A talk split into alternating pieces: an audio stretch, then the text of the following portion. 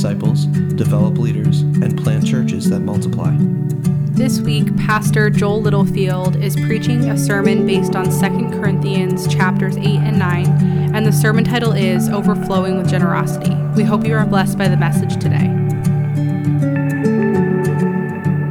We want to see our church grow, but then also grow to the point where we are sending out missionaries and leaders, that among you all are leaders that are eventually going to be part of leading churches. Not all of you, but some of you, and you know who you are. You feel it. You feel the angst of, I want to be a part of something multiplying. Because you see it in the scripture, don't you? You see it where the gospel multiplied in the book of Acts. And you're like, you know what? It can't just be about building a church as big as it can be, it's about spreading the kingdom. So we have that as part of our unique picture and vision as a church. So I asked for this report so that I could share it with you. I'm not going to belabor this. This is not a family meeting or a, uh, a meeting that's all about finances by any means. But I wanted to share something with you just to, first of all, motivate you and then also give you an accurate understanding of a present reality. So we have grown over the last few months. Over the last three months, out of approximately yes, 170 people we've seen in this room, but I would say approximately 170, including children, but these are regular attendees or members. Out of the 170, there are 26 people who regularly give to the mission of this church. 170 or so, and 26. Now, here's what I say about that that's 14%, okay? One thing that I have to say about this is praise God for providing for us. I praise God for believers who look at the scripture and who sacrificially give. Praise God. Praise God. God is doing amazing things. Praise God for faithful partnerships in the gospel because we do have partners that are outside of this church that help us do what we should do and need to do. So praise God for that. So we can be thankful as a church, but I want you to hear that and just do with that as, as you will. But we can be thankful. On the other hand, I also want you to imagine the possibilities for the kingdom if 50% of the church gave to the work of the kingdom with their life, time, and resources, or 80% or even 100% of a church who sees the vision of the gospel, the mission of the gospel, and says, I'm in. I'm in. I'm all in. My life, my time, my resources, everything that I have, I'm in. So that that number, and you tell me biblically, right? Just think about this. Let it settle on your heart and think about this.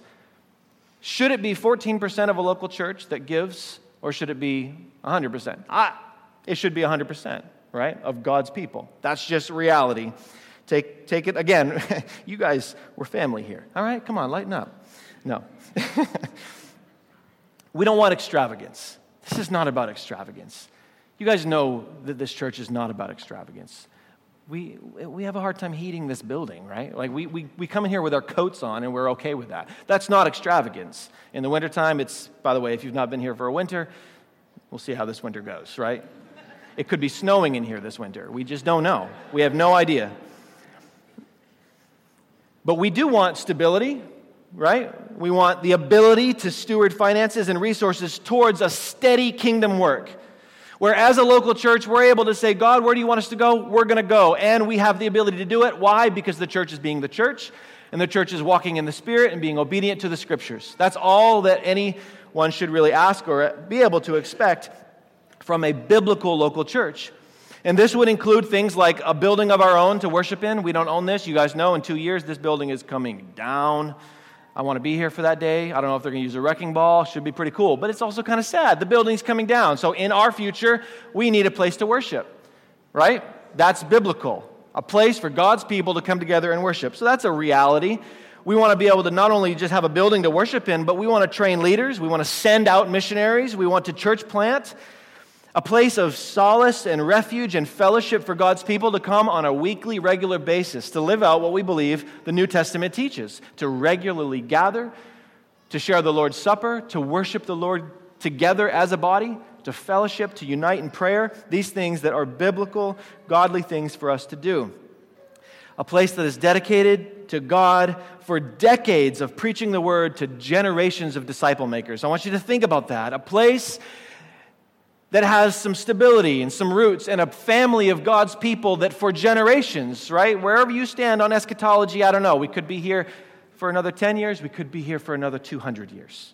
Could be here for another 1,000 years. Some of you are like, no way, no, Jesus is coming back tomorrow. No, we don't know that. It could be another 1,000 years. So, what kind of church are we going to be? We want to be a church that says we are here to preach the gospel and make disciples of generations to come. Amen? You think about your kids, think about their kids and their kids. How awesome to think of a church here in the mid coast of Maine that makes disciples of generations of people coming from this group that I'm talking to right now. How awesome. Amen. So get that think about that. Think about that vision with me. All of this takes what? What does all of this take? Be real practical with me and just shout out the answer if you know it. What does this all take? You said it, not me. You said it. you see, I set you up there.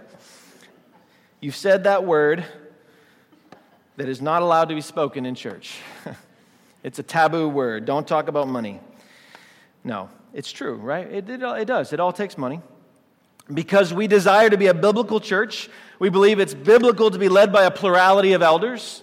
There's a day in the near future where New City Church is going to have seven elders, whereas five years ago, it began with one.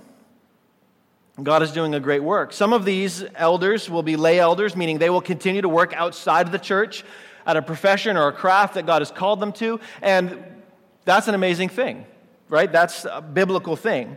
But also, there will be some who receive a living through the church as is able, as the church is able to devote that to the body, then that elder or that person is able to devote all of their time to preaching the word of God while not being so busy with their family, uh, while, while their family suffers. And this is, a biblical, this is a biblical thing. And I want you to think also, if you're, we're not just thinking about New City Church here, but as we send out church planters, we also want to be able to send out church planters that don't have to spend all of their time working and expect to have enough time to also love their family well and spend time with their family and minister to the flock. Does that make sense? That makes sense.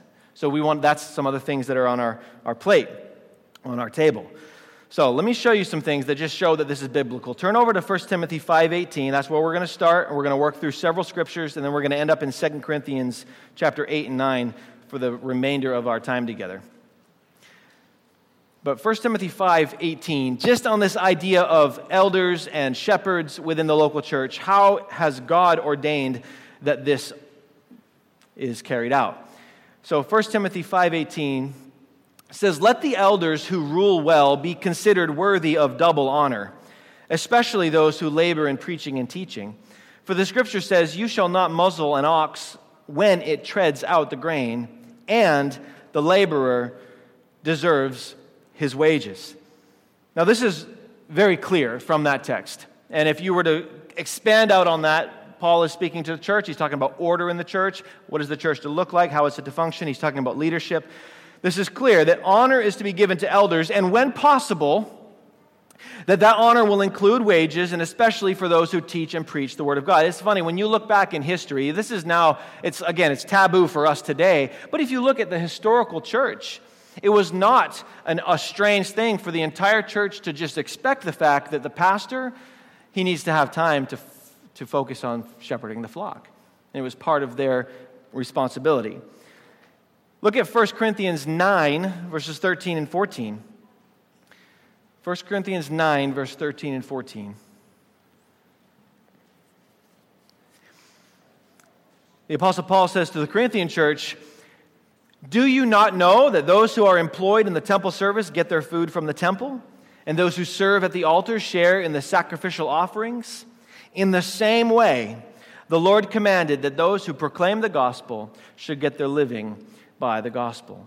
So, most of you know that Paul, he did not get his living through the church or through the local church. We know that Paul was a tent maker. And even though Paul chose to be a tent maker and to not burden the churches as he traveled around planting churches, visiting as a missionary, we know that he saw this as an exception, not the rule.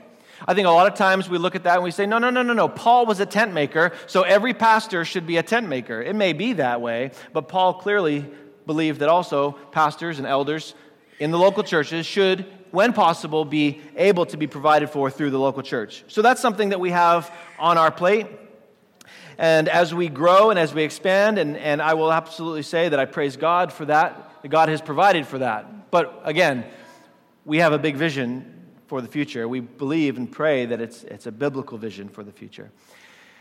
It is biblical for the people of God to provide monetarily for its pastors when possible. And for that matter, you know, we see this. And additional staff that comes on. We see, you know, you look around at churches, you're like, why are these churches staffing these people? It's, if, it's a, contrib- it's, if it's contributing to the kingdom work, to kingdom ministry, I think that the church has the responsibility to steward that, not being exorbitant with it, not going overboard with it, but these are things that we see. But this idea of the church providing for those who give their full attention to the ministry is not just a New Testament concept.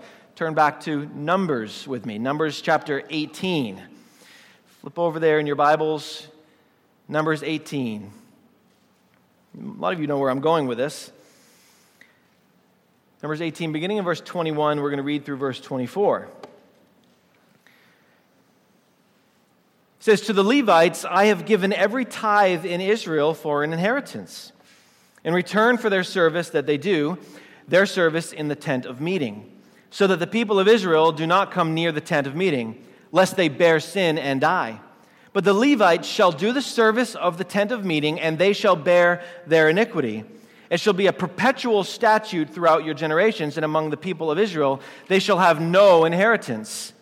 For the tithe of the people of Israel, which they present as a contribution to the Lord, I have given to the Levites for an inheritance. Therefore, I have said of them that they shall have no inheritance among the people of God. So, what you're catching on to and seeing, hopefully, is that in the Old Testament system, there was also a way of providing for kingdom work, and it was through the people of God, and there were a select tribe, the Levites, who were told, You don't have physical inheritance at all. In fact, I need you to focus all of your time on the work that goes on in the tent of meeting. And the way you're going to be able to focus there is the rest of the tribes, they're going to give a tithe, and you're going to be provided for through that. That's your inheritance. Interesting, right? So if you didn't know that, maybe that's new for you. That's the way that this was set up. Now, one sermon is not sufficient time to get into the entirety of this Old Testament system. But let's just summarize and say that Israel began as a theocracy, which meant that the entire nation of Israel believed and understood that their ruler was not a president or an earthly king, but that God was in charge. That was a theocracy. What an awesome thing. Not a democracy. God was the head of Israel, He was the king, and the government of Israel was what? The priesthood. That was the government of Israel. God was ruler, leader, and then you had the priesthood. The priesthood and the Levites specifically represented God's law, which he had given through Moses, and he, they represented that to the people of God. Well, would you believe it that that system also needed funding? It had to happen. The way that that system was funded was through a tax. This might throw some of you off the tithe. The tithe was actually a tax, a tax that God had required of Israel. Tithe simply means 10%. Hopefully, this is for some of you a freeing reality to you, but then also just a really good education of, okay, this is what this means. Because you've heard churches talk about, I need your tithe. Give me your tithe. Are you tithing? What's a tithe? I don't know. I don't have tithes in my pocket, you know? Whatever you're, you're just looking for your tithe. Tithe simply means 10%. This was not an offering, though. It wasn't an offering, it was a tax. It was obligatory it was something that Israel knew this is what God required us to give. In addition to this, in Deuteronomy 14, we see that there was a, another tithe or tax, 10%, that was asked in Deuteronomy 14 for the feasts. How were all the feasts of Israel to be funded? You had to have the ability to hold these feasts, for all of Israel to gather and celebrate these feasts that God had given, well, there was actually a feast tithe as well. That was the second. So there was one tithe that was given to the Levites, there was a tithe that was for the feasts, and there was actually a third tithe that was for the poor that was taken up every three years. Every three years, there was another tithe that was taken to be given to the widows, the sojourners, the orphans, etc. So, if you're in this room and you're like, no, no, no, no. I strongly am convinced that we still need to tithe like Israel did. Okay. It's like 25%. I don't know if you realize that. It's exactly, you had the first tithe, the second tithe, and then a third tithe taken every three years. And again, it was a tax. This wasn't their free will offering. We're going to get to that in a second. In reality, what they gave in total on a yearly basis, the average Israelite family was giving 25% of their yearly increase, whether that was grain or produce or herds or however they made their living, and it was used to fund that Old Testament government system. But the reality was the tithe for Israel, like I said, was a tax. It wasn't an offering. A tax doesn't show generosity, does it? You can be like, wow, Israel was so generous. They gave 25% of all their stuff. No, no, that was asked of them. This wasn't a heart of generosity. But wait a minute. It goes on. The Old Testament also speaks of what is called a free will offering. How many of you heard of a free will offering? Old Testament. Free will offering. Free will simply means they gave what they wanted, and it was based on a matter of the heart and not the letter of the law. They also gave that in addition to the 25% that they were taxed. Now it's starting to get like, wow, this is pretty incredible what Israel was required to do, and then what they did beyond that. And that's really what has carried through into the New Testament giving as well. Today, I'll just come out and say it, we have only free will offerings. There is no tithe required. The church is not taxed by God in order to fund and this mechanism of the church. It's a different system. Now, some of you might think, well, I do tithe. Well, that's okay. That's between you and the Lord. But there is no New Testament tithe, right? That was an Old Testament system. It was used to fund the priesthood and the, the, feasts and various things like that. Now, the carnal mind thinks this well, that's good. There's no more tithe. Now we don't have to give as much as they did, or they used to, if we even have to give at all. Right? The carnal mind thinks, oh, no more tithe? Well, then I can give a lot less. I can do 1% or 2%, and God will be fine with that. If it's based on what we want to give, then sometimes the mind goes to the lesser amount. But look at Exodus 35 with me. Exodus 35, beginning in verse 4. This is when the temple was going to be first constructed, and this is what Moses said to the people. So, Exodus 35, beginning in verse 4. Moses said to all the congregation of the people of Israel, This is the thing that the Lord has commanded. Take from among you a contribution to the Lord. Whoever is of a generous heart, let him bring the Lord's contribution gold, silver, bronze, blue and purple, scarlet yarns, and fine twined linen, goat's hair, tanned ram's skin and goat skins, acacia wood, oil for the lights, spices for the anointing oil, and for the fragrant incense, and onyx stones and stones for setting for the ephod and for the breastpiece. So, what was the need? The need here was the tabernacle. Okay, this is the need before them. How was it going to get funded? It was going to get funded by the people of God. How much should they give? Moses didn't specify how much they should give. It wasn't specified, only that whoever is of a generous heart. Did you guys notice that? Look at verse 4 again. Moses said to the congregation of the people of Israel, This is the thing that the Lord has commanded. Take from among you a contribution to the Lord, whoever is of a generous heart. That's an interesting requirement. Can you imagine being in a group of people? All right, whoever of you are generous, we're like, well, I'm not generous, so. Like, imagine taking that stance. Like, no, that's not me. Right? Like, that's the way God kind of speaks to the conscience. Because we know that generosity is what God is. God is generous. And so when God says to the people, so whoever is the gener- of a generous heart, this is what is needed for the tabernacle. It wasn't specified, just whoever is of a generous heart. Now look at verse 20 of that same chapter. Says, All the congregation of the people of Israel departed from the presence of Moses, and they came, everyone whose heart stirred him, and everyone whose spirit moved him, and brought the Lord's contribution to be used for the tent of meeting, and for all its service, and for the holy garments. So, for your information, what happens in the next chapter is that the guys who were skilled and were called by Moses to oversee this work of the tabernacle, they examined all these free will offerings that came in from the people of Israel, and so much had come in, it was recorded that they actually had to say, Stop.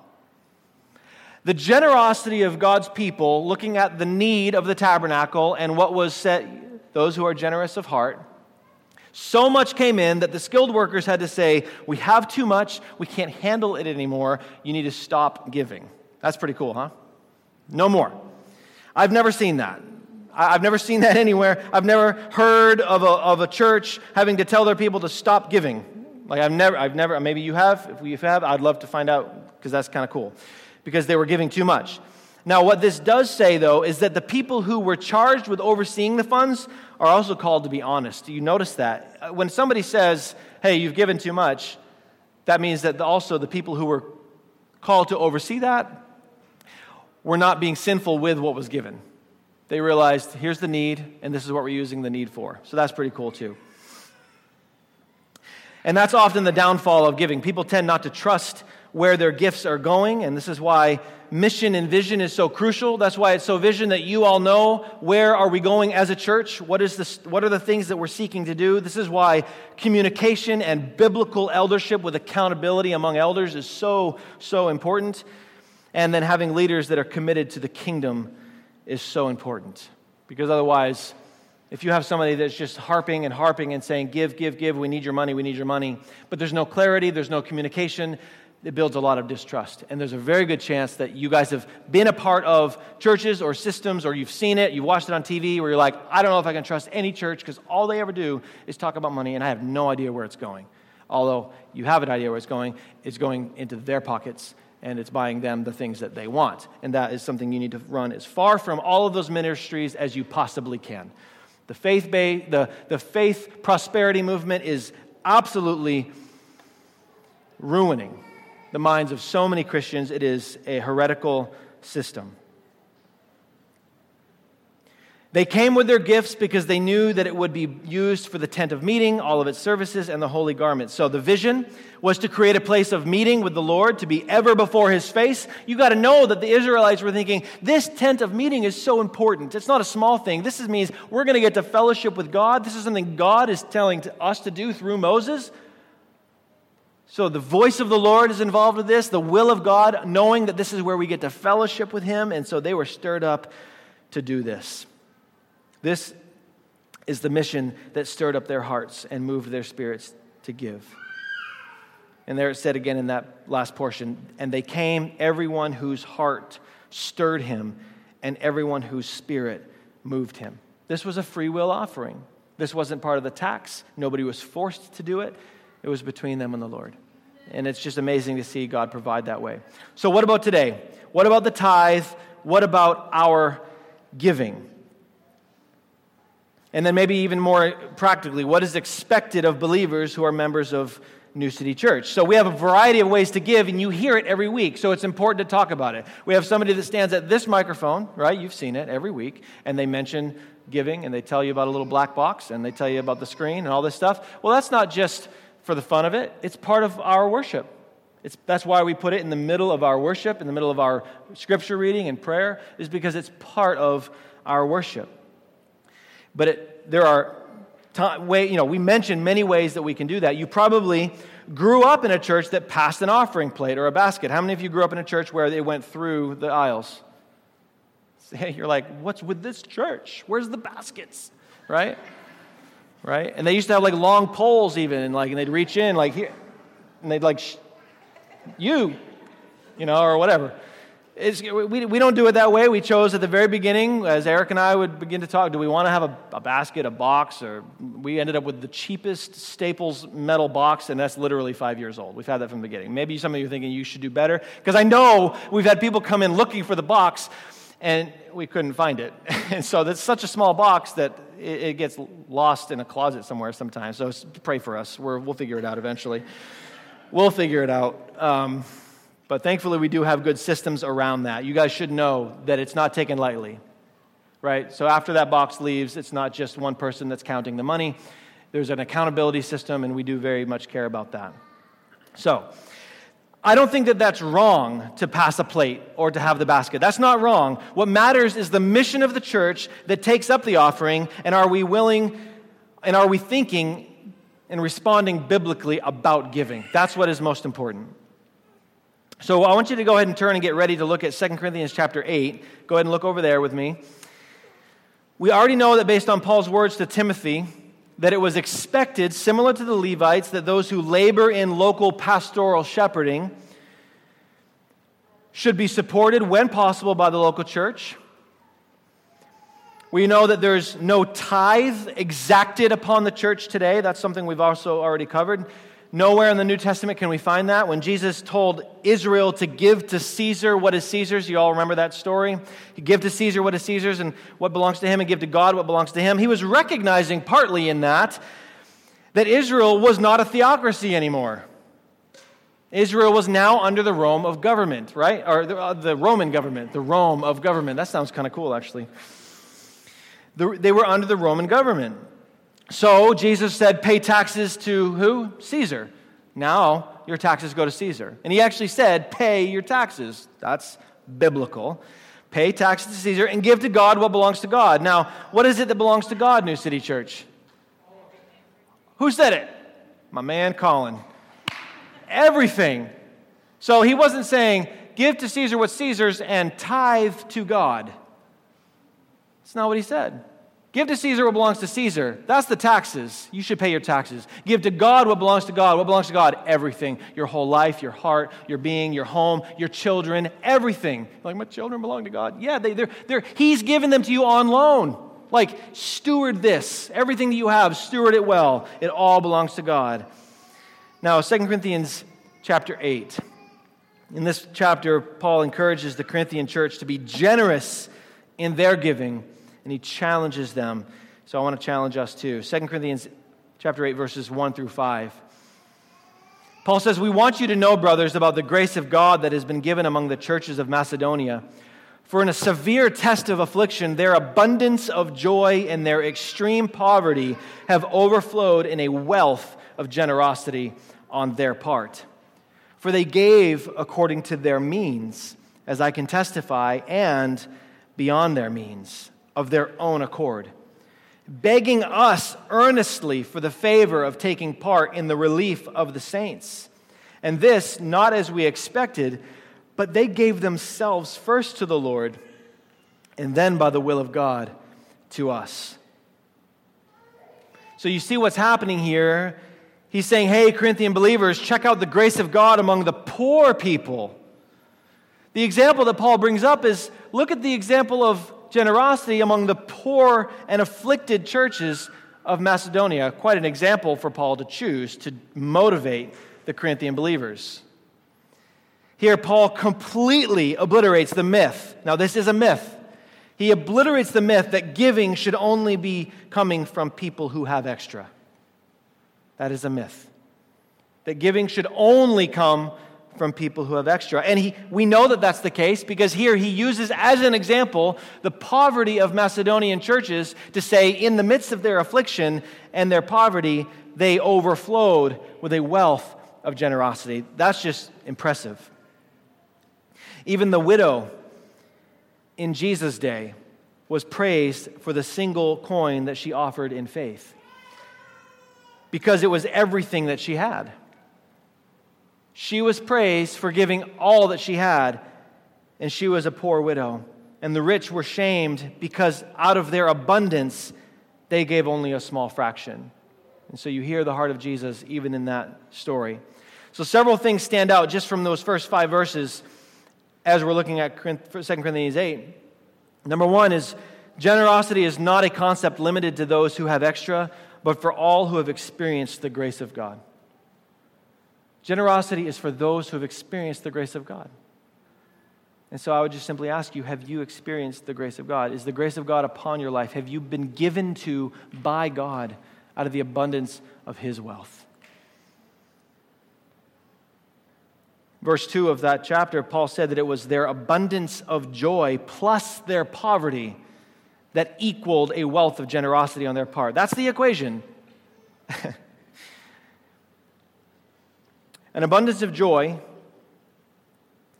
their poverty, and what that equaled was generosity on their part. That's, that's some strange math, but that's what the grace of God does. That's what we should be holding on to and looking at. That's what God did.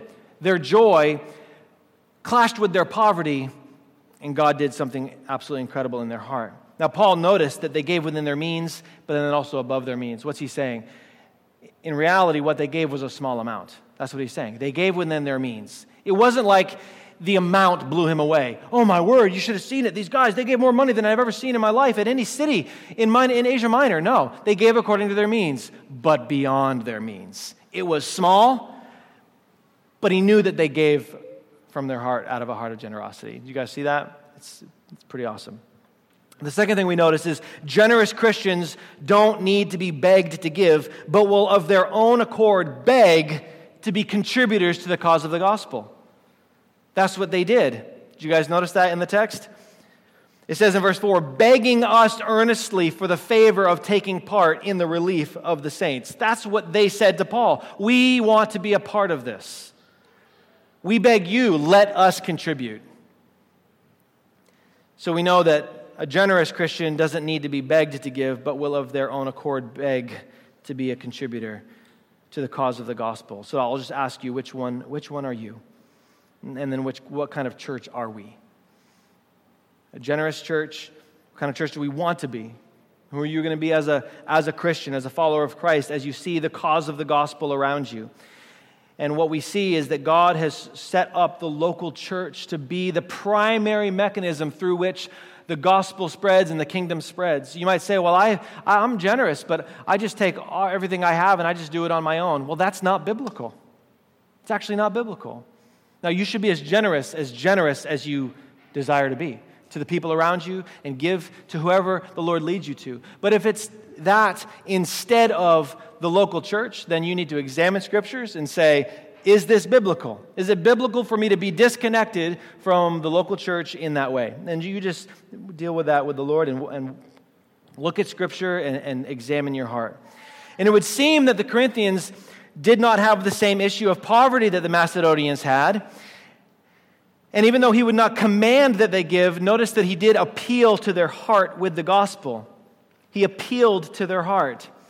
In other words, the greatest motivation to becoming a church that overflows with generosity is for every member to understand how much Christ has done, how much Christ has given to us. And that's why Paul said in verse 9, look, look down at verse 9 of the same chapter. For you know the grace of our Lord Jesus, that though he was rich, yet for your sake he became poor so that you, by his poverty, might become rich. Isn't that amazing? What he puts before them to appeal to them about their generosity, about their giving, about their being involved in, in the church and the local mission and the mission of the gospel, is he puts Jesus front and center and the grace of God, because what else really matters? You know the grace of our Lord, who, that though he was rich, yet for your sake he became poor, so that you by his poverty might become rich. You know, if you were to memorize this verse, I want you to just imagine the scenarios in which someone might ask you, What is the gospel? or What is Christianity all about? You guys know that that is an amazing descriptor of the gospel right there.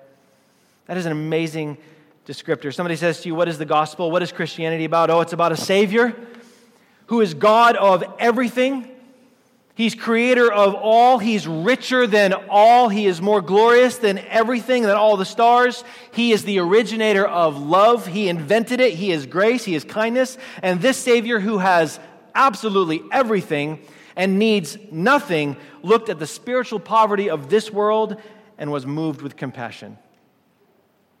That's what he's saying. He was so generous. I want you to just pause for a moment and think about the generosity of God through Jesus Christ. How generous. How amazing. So generous. What did we have to offer him in exchange? Nothing at all. We had nothing to give him. What does he have to offer us? Everything. Absolutely everything. Now, the person who tries to equate this to physical riches alone, and that what God gives us is physical riches, and what we should have is a wealth of physical abundance and health, that's a ridiculous doctrine, and, it's ridiculous in every way of its thinking. You need to wipe away, and I said this before, but wipe away all teachers from social media and your podcast lists and your bookshelves who say that Christ's work at Calvary means we should be physically wealthy and healthy all the time. Just wipe that away. That's not what the Bible says, it's not what the Bible teaches. So get rid of all of that. The very example Paul uses here is that Christ willingly entered poverty. How do you get around that? Jesus Christ, the example of the gospel is that he willingly gave up riches and entered into poverty. Now, that's not the prosperity gospel. That is the Lord of heaven entering into poverty for the sake of the church, so that we might inherit eternal life through faith in him. It is spiritual richness that makes us willing to forsake comfort and to sacrifice for others and to be generous for the cause of the gospel. Paul used different words to say the same thing earlier in chapter 5. Look at chapter 5 of 2 Corinthians. 2 Corinthians 5:21 sounds very similar. You probably know this verse already. For our sake he made him to be sin who knew no sin so that in him we might become the righteousness of God. It's the same kind of exchange. What are the riches that we get? We get his righteousness. What kind of poverty did he take on? Not only did he come into this world as a actual poor man, but he took on sinful poverty. He was poor. He took on our sin. This is what he did. He became sin, though he knew no sin, so that in him we might become the righteousness of God. Now, why am I saying all of this? We need to look at the generosity of Jesus who gave his love to us and gave his life to us. We just need that all the time, no matter what the topic is or what we're talking about or whatever life circumstance you're in. You need to look at the generosity of Christ who gave his love to us to die in our place, to save us from sin, and to save us from the wrath of God. We need to see that. That is the gospel, brothers and sisters, and it never gets old. Soak in that. If you're a believer here, soak in that, that Jesus died for you. He suffered for you. He became sin for you so that you get his righteousness. And then see that up against the mission of our church. That is the backdrop that Paul is using. Hey, be generous with your life, be generous with what you have. Look at Jesus who gave all that he is so that you might become righteousness, so that through faith you might have riches. So we look at this up against the mission of our church discipleship and church planting and missions and outreach, the preaching of the word and all the needs that surround all of this. And each one of us needs to be utterly unwilling to sit on the sidelines, letting everybody else be generous. And we ourselves need to say, God, help me to be generous and overflow with a wealth of generosity for the work of the kingdom. A generous church is great. A kingdom minded, a kingdom minded church is also great, but if you put those two together, think about that. A generous, kingdom minded church. You might say, Well, I've seen generous churches. I see churches all the time. They give so much money. It's crazy, but they're not kingdom minded. And then you have a kingdom minded church that you're like, Okay, well, that's a kingdom minded church. We'll put the two together and say, God, make us a kingdom minded church that is overflowing with a wealth of generosity because we're simply looking at your word and saying, God, I see your word, I see what you're saying, and I see what you're calling me to be, to be generous. You're not exacting on me a tax or a tithe. You're saying, give from your heart. Let it be a matter of the heart. As many as who are generous. And Lord willing, that church, there's very little that that church cannot do for the cause of the gospel. The kingdom minded overflowing with generosity church. So I would ask if, the, if there's any conviction in you about any of this today. If you're convicted by this, or you find that as you examine your heart, you've been unmoved by the Spirit, or you've been only a consumer, you answer that question and you honestly look and you say, you know what, in, in terms of just even serving, I want to call you out of that and challenge you to be somebody who gives your time and, your, and yourself. Your time and yourself, too. A consumer Christian is somebody who literally walks in these doors and week after week just says, I'm so thankful everybody else is doing this work so that I can come here. Don't be that. Overflow with a wealth of generosity with your life, everything that you have, and everything you are. There should be a line at every ministry in this church saying how, where, when, how much. Okay? This is not a scolding. I hope you see this. This is not a scolding. This is church. Let's be, let's continue to be led by the Spirit, overflowing with generosity, moved by the gospel of Jesus Christ. Amen? Do you guys hear what I'm saying? I hope you hear what I'm saying. I know it's kind of heavy, it's a little bit of a challenge, but please hear it and listen to it through the lens of Scripture. But maybe you answer that question, you're a consumer, then, then take this to the Lord and respond in repentance and obedience. And you do that by saying, Lord, I see what you've done for me. Help me to overflow with a generous life. And let the Lord lead what that's supposed to look like. Nobody here is going to exact on you what you should be doing. It's you that needs to go to the Lord and say, Lord, I want to overflow in generosity. What does that look like for me and my family in the life of this local church? Does that make sense? a wealth of generosity. I'm going to end by just reading the, the last portion of 2 Corinthians 9 6 to 12. I'm going to read through this slowly. Just let it wash over you, and then we'll, we'll end with prayer and we'll share communion together. So, 2 Corinthians 9, verse 6. It's almost like Paul wants us to know the point. So he says this The point is this. Isn't that cool? Here's the point. The point is this Whoever sows sparingly will also reap sparingly. And whoever sows bountifully will also reap bountifully. Each one must give as he has decided in his heart, not reluctantly or under compulsion, for God loves a cheerful giver. And God is able to make all grace abound to you, so that having all sufficiency in all things at all times, you may abound in every good work.